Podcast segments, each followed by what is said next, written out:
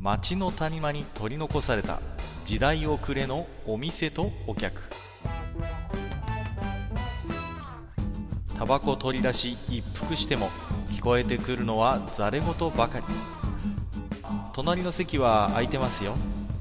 ようこそマッチ横丁へ。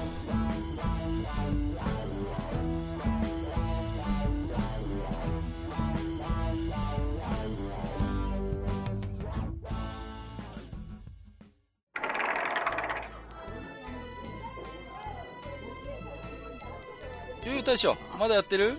やっぱ、いや、やっぱすごいや、これさ。やっんぱすごいな。た大将？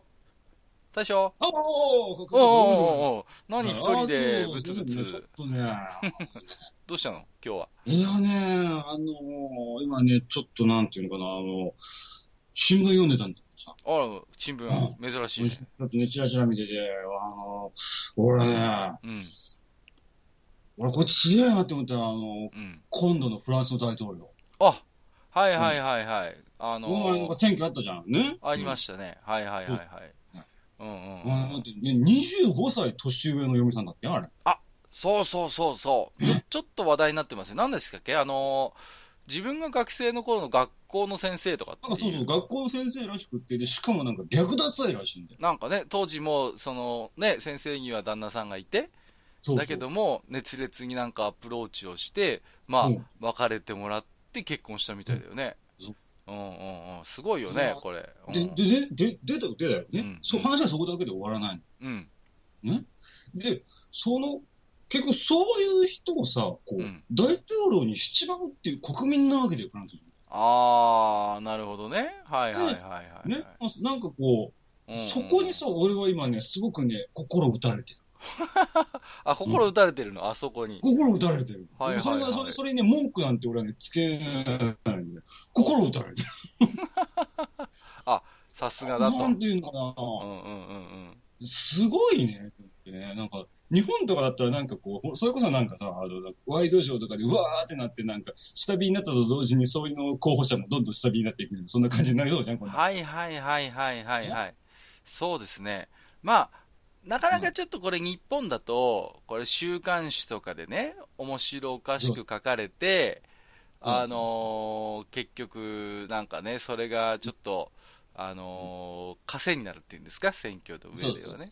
うんうん。っていうのはなんかありえそうですよね。うんうん。うんだけどね、まあ、うんその辺、さすが情熱の国という、愛愛の国ですか、例にね。えージュテームだよ。ジュテームの国ですから、そこは。まあまあね、す別にそういう略奪愛でもいいじゃないという、今はね、お互いが年齢差があってもいいじゃない。うんだって、だから同級生がさ、うんうん。娘らしいんだよ。ねえ、びっくりだよ、ね。すごいなって思って。いや、す、もうね、超姉さん女房ってわけですからね。まあ、うただね姉さんの女房っていうか、もう母さん女房母さん女房。まあ、うんでもね、あのーなんかいろいろ、ほら、報道を見れば、いろいろ演説とかの原稿をね、手直ししてくれたりとか、まあうん、いろいろとその選挙の戦略をね、いろいろアドバイスしてくれたりとか、うんかなり有能な人みたいじゃないですか、その奥様うん、なんか。その先生としてもやっぱすごいあの優秀な人だったらしいしね。そうんんうんなうんうん。ああ、なるほどね。うんうんじゃあ、いいじゃないですか、それでね。まあまあまあもちろんね、それはすごい、俺はすごい素敵なことだと思うし、俺はもうこの、このことを見てね、俺はもうフランス人になりたいね。うんうんフランス人になりたい。フランス人になりたい。いいね。まあ、なんていうの、その、恋愛の形っていう、やっぱり、ううーん、まあ確かにいろいろ倫理的にとか常識的にっていうことは、まあ確かにありますよ、いろいろね。うんでも、人間ってさ、そういう型にはまるものじゃないじゃないですか。特に。ね俺、特に恋愛なんていうものはさ、もう本当に自分が思いもよらない形でこうね、あの急にそういう恋愛が降って湧いてくるってこともあるわけですよ、もう人間の愛の形はもうそれこそ様々じゃないですか、そのうんジェンダー的なものも含めてね、同性婚とかって、うんうん。まあ、ね、あのいろいろありますけども、やっぱね、そういうものを変にこう色眼鏡で見ないフランス人っていうのは、まあ、やっぱりいいとこですよね、それはね。うんうん。ままあもちろんそのね、いろいろ、いろんなことをね、思う人いると思うんだ。単純にうんうん。うんやっぱね。まあね。はいはいはい。これ、こういうのに関してはね、いろんな人がいろんな意見あると思うんだけど、俺はね、単純に、な、何がね、すごいって思ったかって、この大統領になったこの男の人ね、もう名前ちょっと俺も忘れちゃったんだけど、はいはいはい。あの、もうその、先生に10代の頃ぐらいに、あなたを必ずめとるみたいなことを宣言したらしいんだよ。でもさ、まあ、勢いで言ったのかもしれないけど、うんそれをちゃんと実現させてるあたりはさすがじゃないですか。本当だよ。うんうんうんうん本当にだってもう25離れてて、うんうんうんね相手子供もいて、旦那もいてっていう。状態がね、うんうんうんなかなか言えないよ、その10代超そこそこの 坊主が。まああのーフランス大統領のそういう話っていうと僕一つ思い出すのがね、あ、はい。まあね、あのーミッテランっていう昔、うんフランスの大統領が、愛人さんだったかな、そうう。そうそうそう、で、うんうんこのミッテラン大統領っていうのも、まああのー隠し子がいましてね、うんうんうん。そうそうそう、で、まああのー愛人が、まああのー普通にいたと、これが確かね、かなり年下なんだよね。うんんんんんそうそうそうそう。かそれこそこの人もだから20ぐらい年下の人じゃなかったそうそう、24、5歳年下だったと思いますよ。それぐらい年下の愛人ができてね。まあ、その彼女に随分情熱的な恋文をね、いっぱい書いて、なんかそれがね、本が、本かなんかになってそうそうそうそう、出版されたなんつってね、ちょっとニュースになってましたけどね。まあ、あの、これにしたってなんていうの？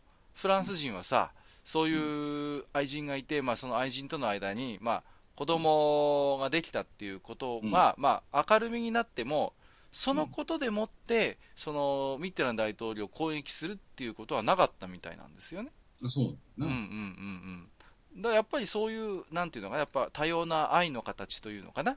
うん。うん。やっぱそういうものを、やっぱりあのフランス人はなんかこう、認めてるんだろうね、なんかね。そうだろううんね。うん。うんで、しかもそういう恋文がさ、うん。うん。発売されて、それをやっぱ手に取って読む人がいるっていうことでしょ、結局。そうそうそうそう。うんうんうん、人の恋文なんか俺なんかできれば読みたくないよ、本当に。いやー、だからね、あの、それが出版されて、なんかベストセラーになってるっていうからね。ねうんうんうん。ただねすごいなって思う。うん。でもミッテラン大統領っていうのは非常にフランス人には愛されたね。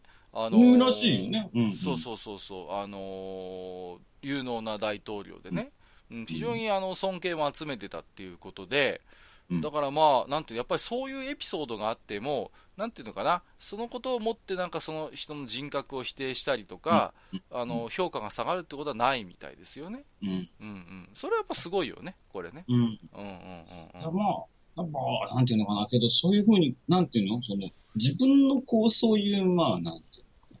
愛情とかそういった、こう、まあ、日本、まあ、俺も日本人じゃんで、うんうんうん結構さ、こう、特に男なんかは割とさ、隠したがっちゃうじゃん。まあまあ、そうですよね、そういうまあ、でも恥ずかしいじゃないけど。まあね、はいはいはい。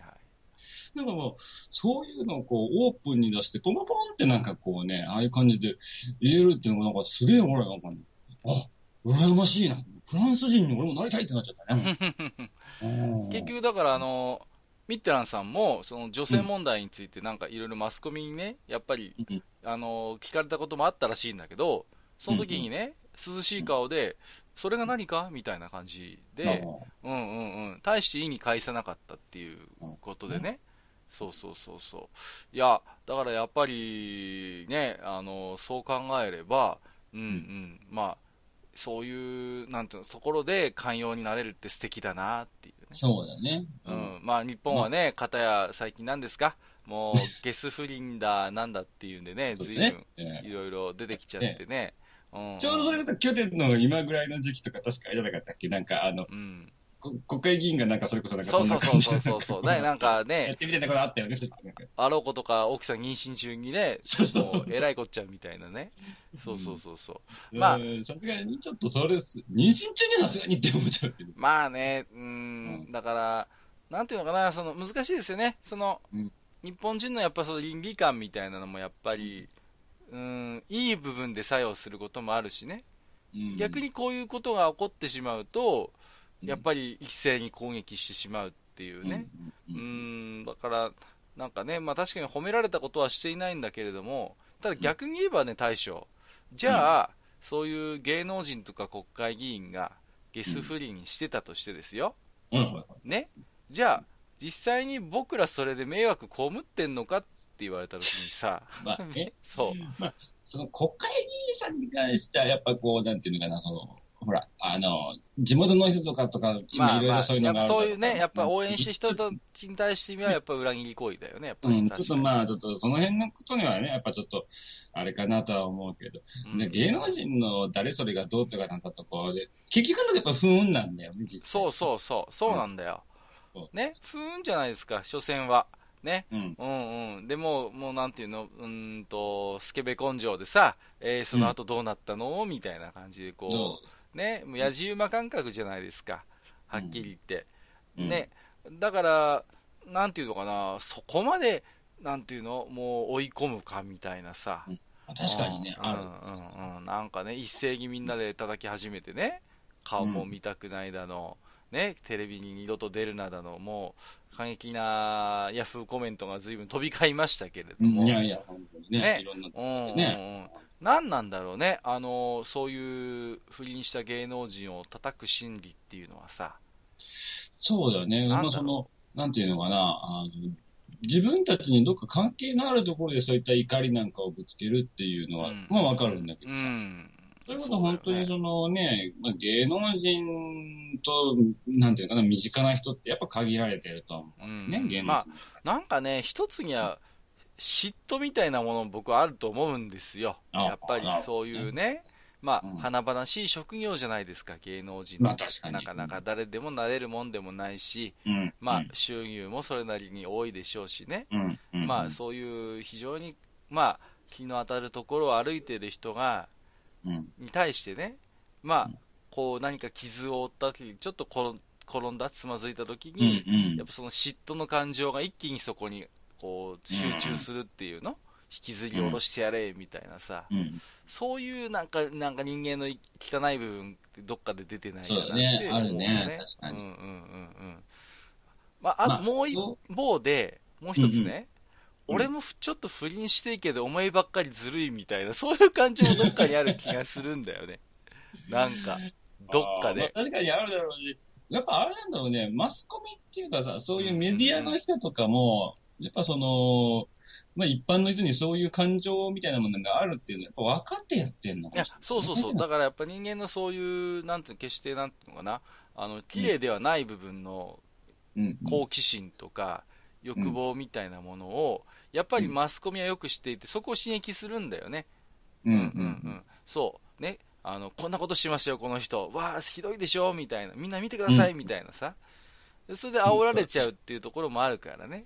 うんうんうん、まあだからね、なんていうのかな、でも、うーん、実際に、じゃあ、例えば、うん。誰にもまだバレてないけど、不倫してる人って、ああいう風なニュースに接したとき、どうすんだろうね。例えばさ、あの、こうやって話しててさ、みんなで話してて、いや、あの、本当にあの、ひどい不倫ですよね、これ、ゲス不倫ですよねって言われたときにさ、その、当の本人も、聞かれた方も、こっそり不倫してたらどういうリアクションになるのかなっていう、ね。あの、ほら、そういうことさ、あなんていうの、職場の昼休みとかでね、そうそうそうそうそう。あの、まあ、弁当のおかずにワイドショーに出たりとかして、はいはいはい。ね、そんな時に、まあ、確かにね、そういう話題にはなりそうだよね。で、その時なんかう、どうだろうね、実際ね。うん。いやーちょっと信じられないっすよね、こんな、みたいな言われた時にさ、う、うん、うん、うん、うん、そうかな、みたいな、こう。うん、いや、いや、いや、それ、それかもうあれだよね、逆に、あまあ、もう別にな、いいんじゃないあのー そうそうそうそう。でさ、まあ、うん。僕はね、まあ今結婚してますけど、もともとそんなね、割とどうでもいい派だったんですよ、そういう不倫とかって、なんていうの、別にね。ニュースでいろいろやって、でさ、まあね、これひどいっすよねって言われた時に、うーん、でもそんなみんなちょっと言い過ぎじゃない？みたいなこと言ったら、逆にね、ちょっと、ちょっとカッカさんもしかしてみたいなさ、まあ半分 向こうも冗談で言ってんだろうけど、おいおいおいみたいなさ、なになになに、なんか、ここで叩いておかないと、なんか、あたかも自分が、やっぱり自分もやってるように見られるのかよみたいなね。あ、けど、確かにそういう、なんていうのかな、雰囲気って結構あるよね。だから同調圧力あのまあそれうん限らずだけどさ。そう、ん同調圧力があって、やっぱその場にいる人たちの空気とかが、これはひどい許せないってなってる時に、俺はそうは思わないみたいなこと言うと、なんかね、変わった人だねみたいな、あるいは、お前もやってんのかみたいなね、妙な空気になることがあるから、なんかね、怖いなと思って、そういう。いやあと、なんていうのかな、あのまあ、特に、なんていうの、あの大人になってから、ほら、人間関係とかっていうの、うまくなってくるじゃん。まあ、まあね、やっぱりだんだん経験も積みますからね。そうそうそう、まあ、距離感の取り方とかもね、できてくるんだけど。はいはいはい。まあ、結構、あの、学生時代とかそういう、なんていうの、のが結構露骨にね、ガンガンって、あの、来るところ見たりとかね、まあ、実際にちょっと受けたりとか、そんなのもあったな、なんて今、ふっと思っちゃった。はいはいはいはい。うん、まあ、ああいうとこなんかも、結構、あの、本当そのね、外国の学校とかに進学したことがないから、わかんないけど、日本って結構そういうのが特徴的なのかななんて今、ふっと思っちゃったん、ね、なんかね、こう、トータルの人間として見見ちゃうんでしょうね。その、だから、うん、やっぱり、なんていうの？割と僕なんかは、のこうプロフェッショナルの人たちって、その、うん、自分の仕事以外の部分って、なんか僕割とどうでもいいと思ってるとこあるんですよ。例えば、うんうんうん、まあ、歌手の人とかいるじゃないですか。ね、うんうんうん、で僕、歌手の人で本当に歌うまい人とかって、本当僕、容姿とか、本当にどうでもいいと思ってて、割と。ああ、わかるわかるわかる。そう。ね、だって歌手なんだから、もう歌声で人を魅了させる人って、やっぱり、ね、うん、声が一級だったら、まあ、僕にとっては養子とか割と二の次、三の次だったりして、うん、あるいは私生活がめちゃくちゃただれてたりとか、まあ、あのね、あのー、割とこうトラブルとか女性関係だらしなかったとしても、例えばいざステージに立って感動させられるような歌が歌える人だったら、やっぱりその人は僕プロだと思うわけ。それでいいと思ってるんですよ。だけど、なんていうの？日本人ってさ、割とそういう、その人の本当に活躍させる舞台以外の部分の何か傷があると、なんかダメ、歌もなんか聴けないみたいなさ、そういうのあったりするじゃないですか。確かにね。うんだその辺なんか多分フランス人って割り切るんじゃないですか？ある意味。いや、まあそうかもしんないね。だってフランスなんてさ、うん。うん、まあ、まあフランスに限らずだけど、まあイタリアにしてもフランスにしても、まあそれこそスペインにしても、うん、芸術家とかだってあの辺の芸術家もすごいのばっかだそうそうそうそう、もうさ、ね、うん、本当に女性関係すごかったりする人もいるしさ、生活はちゃめちゃだったりする人いっぱいいるじゃないですか。そうそう。でもピカソとか俺多分ね、あの、ティムゴが3つついてたんじゃないかな 相当元気だったらしいからね、もうね。ねえ、らしいから、ね、いやいやいや、だから、でもその辺も結局さ、まあ、私生活がどんな形であろうと、その人が描く絵とか、ね、うんうん、がやっぱり素晴らしくて、多くの人を感動させるものであれば、そこをやっぱり評価するんだと思うの。だから、さっきのミッテラン大統領にしても、やっぱり非常に有能なね、有能な政治家だったわけだから、まあ、ね、私生活の方で、まあ、愛人がいようが、隠し子がいようが、まあ、うん、プロとして、政治のプロとしていい仕事してるんだったら、もう、それでやっぱ評価されるんでしょうね。うん、そうだね。やっぱ、評価をちゃんと、あの、するところはするし、っていう、ちゃんと、なんていうのかな、あの、分別が、まあ、これが正しいかわかんない。分別してるっていうかね。うん。だから、そこをきちんと切り離せるんじゃないですか。やっぱりだから、その政治のことだって、直接自分に関係あるのは、ミッテラン大統領の政治の手腕であり、あるいは今度のマクロン大統領の政治の手腕というのは確かに自分のね、生活、暮らしに直接関わってくるから関心があるじゃないですか。ね、そこは評価するわけですよ。だけど、そこさえきっちりやってくれれば逆にね、なんかこう、女性問題があろうが、何何かがあろうがね、直接自分の暮らしや生活には関係ないわけだから。まあ、ね、もうそこはもう、本当にあの、なんていうのかな、あの、まあ、スキャンダルじゃないけれども、それ、そのこと自体は楽しむはするけど、それによって、こう、その人の政治手腕を問うことはない、ね、そうなんだよね。うん。おやおや、あの人もお盛んね、みたいなのは言われるかもしれないけど、それでもってね、うん、その人の政治的な、その、評価とかが下がるってことがないわけだから、うん、ね？そうそうそう。ね、だってミッテラン大統領に愛人がいようが隠し子がいようが、確かに多くのフランス国民にとっては全く関係ない話だからね。そうだね。うんうんうんうん。その辺のなんかこう切り分けができるかどうかっていうのはやっぱり一つポイントみたいですね。今聞いてるとね。うん、なんかまあ、そうだよね。ああ、なんかあのね、今夜はなんかすごい濃い話になっちゃったね。思わず俺がこうフランス人になりたいなんて いやいやいや、まあでもなんか僕も大将の気持ちが今少し分かりますよ、そういう、やっぱりね、うん、なんかこう、自分がプロとしてやってる部分をやっぱりきっちり見てもらいたいっていうのかな、ううん、そのことでやっぱりあの、ね、また切り離して、別に大将が不倫してるとかで、愛人がいるってことを僕は言いたいわけじゃないですよ、もちろんね。いや、まあいや、もちろん。いやいやえ、だから、だからさ、た俺だった場合は、そういう話で、だから、俺に愛人がいようが、閣下が、うちに来るか来ないかって そういうことになるのかな。そういうこといやいやいや、まあね、あのーそんな感じで今日もいろいろね、白熱しましたけれども、はいえー今日もね、また、あのー戸口に2通ばかし挟まってるみたいな。そうなんですよ。ね。やっぱお手ね、紙書く人はね、まあもうね、うん。わかるんですけれども、うん。届ける人は一体誰なんだろうってことが最近気に始め気になってしまった。謎のねあ、届け出人がいるんですね。あのえっと、今日もね、アマンさんからいただいてますよ。ありがとうございます。ありがとうございます。えっと、1つ目。えー私は、多摩市在住、えー都会でもないですけど、運転代行ですが、えーもちろん名前は知ってますけど、利用したことないですね。えー車で飲みに行くという発想がないですからね、ということでいただいております。あね、やっぱその街中っていうかね、まあ、都会に住んでる人はやっぱうんうんうんね、そうだと思う。僕もやっぱあの、昔ちょっとあの、都会にいたことがありますけれども、うんうんうんうん。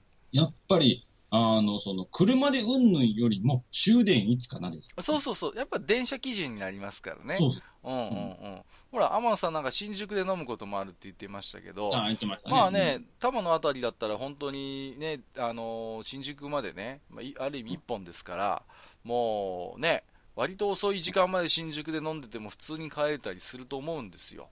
うん。うんうんうんうん。だから、まあね、それこそ終電の心配こそすれ、そのうん車で行くっていう発想は、まあ本当ないでしょうからね。ないでしょうね。やっぱもう、公共の交通機があんだけね、もう本当に通ってたらね。ね、そう、まあ、我々いるところはね、決してそういうところじゃないですからね。うん。もう、あれですよ、とバス停の時刻表、寂しいよ、もう、本当に。本当に、あの、なんていうのス、カスカだからね。あの、都会生まれ、都会育ちの人がさ、あの、うん田舎暮らしっていうさ、うんあのね、たまに移住してみましたみたいなテレビあ、やるね、やってるね。やるよねさ。うんうんあの、そんないいもんじゃないよって思っう。あれさ、ちょっと理想化させすぎだよね、ちょっとね、うんああいう番組さ。そうそうそう。もっと現実をね、あの、伝えてほしいと思うよ、本当に。うんうんななんていうのかな。あの、え、なんだかんだ言って電車あるんじゃないのとか思ってたら大間違いだからね。本当本当ね。本当にないんだから。バスですらう。もう一日に何本みたいな、普通にあるからね、そういうとこね。そうそうそうそう。場所によっては列車が電気で動いてないとこあるからね。ああ、そうですよ。未だにディーゼルとかでね、そうそうそうう。ん、動くとこだって普通にありますからね。そううんそうそうそう。もう本当に。だからああいうのは、ああいうのを見て、ね、都会の方が、いや、田舎いいな、みたいなね、思ってるとするならば、うん、なかなかね、現実はそうもいかないですよ、みたいなね、うんこともありますけれども、えーもう一通ね、アマンさんいただいておりますので、合わせてご紹介させていただきます。えっ、と、酒屋での飲みの名称ですが、えーあ私は本当に小さかったので、何と呼んでいたか記憶にないですね。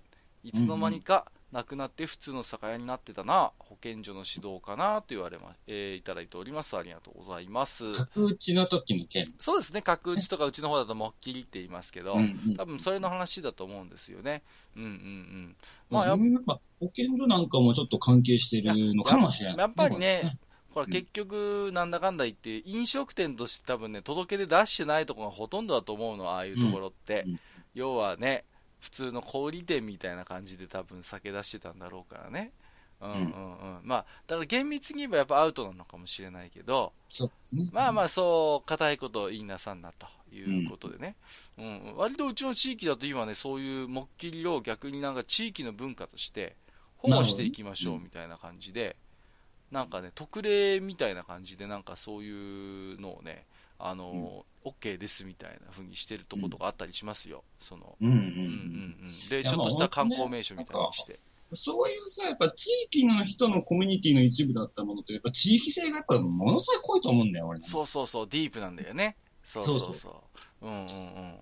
そういうものがないと、やっぱなんていうのか、その地域の良さっていうのがやっぱ残っていかないと思うんだよね、俺そうなんだよね。やっぱりほら、結局、お酒を介しての付き合いってやっぱり非常にね、コミュニケーションが円滑にもなるわけですし、うんまあね、、やっぱりそういうところでなんていうの？あのね、今度こんなことがあってとかさ、この前こんなことがあってとかね、やっぱそういう情報交換ができるわけですから、まあ、そういう場がやっぱりあるっていうのは、うん、非常に幸せなことでね。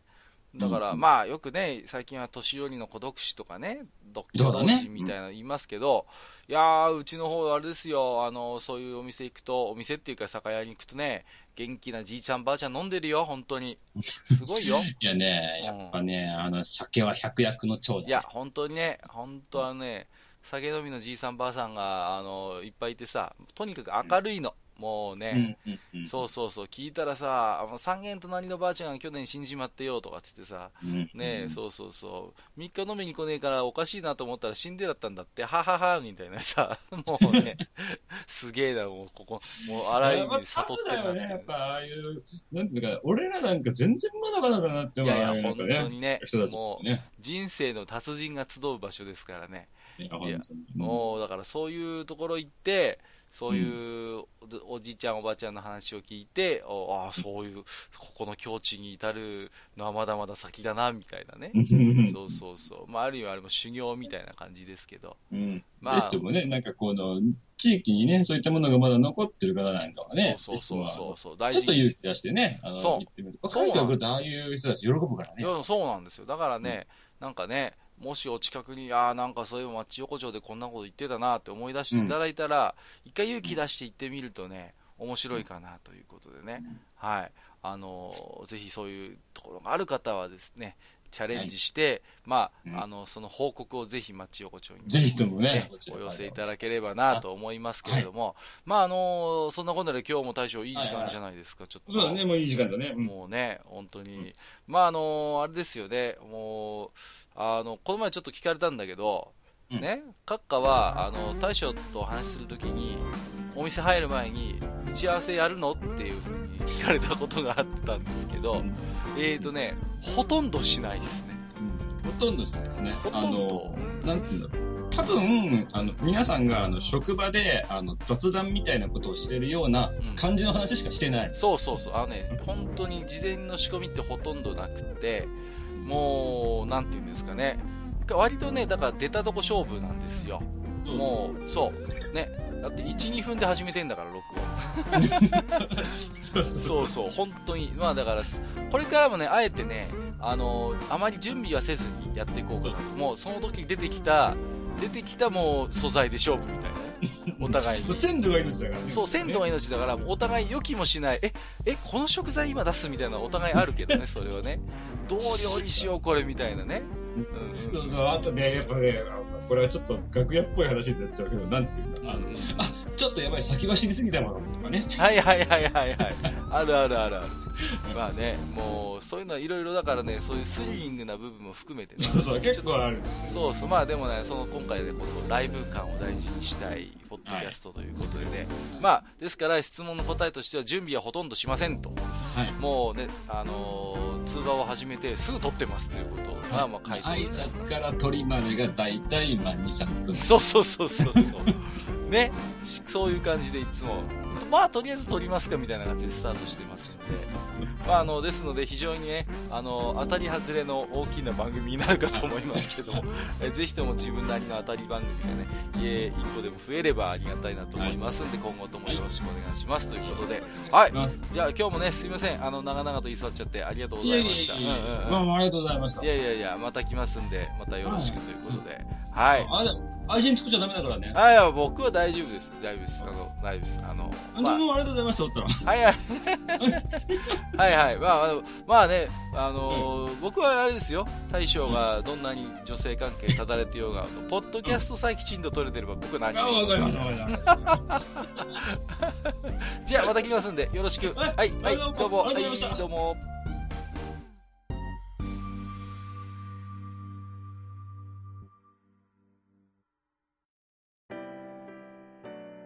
おっさん二人でお送りしているトークラジオマッチ横丁。番組では皆様からの置き手紙を募集しております。置き手紙はブログのお便り投稿フォームのほか番組メールアドレスからもお受けしています。番組メールアドレスはマッチサイドアットマーク Gmail.com matchside アットマーク Gmail.com となっております。また番組公式 Twitter では番組更新のお知らせ次回更新予定日をご案内しております。ブログのリンクまたは Twitter 上で「マッチ横丁」を検索してフォローしていただければ幸いです。また公式 Twitter へのリプライや「ハッシュタグマッチ横丁」をつけていただいたつぶやきも番組内でご紹介させていただく場合がございます。皆様からの置き手紙お待ちしております。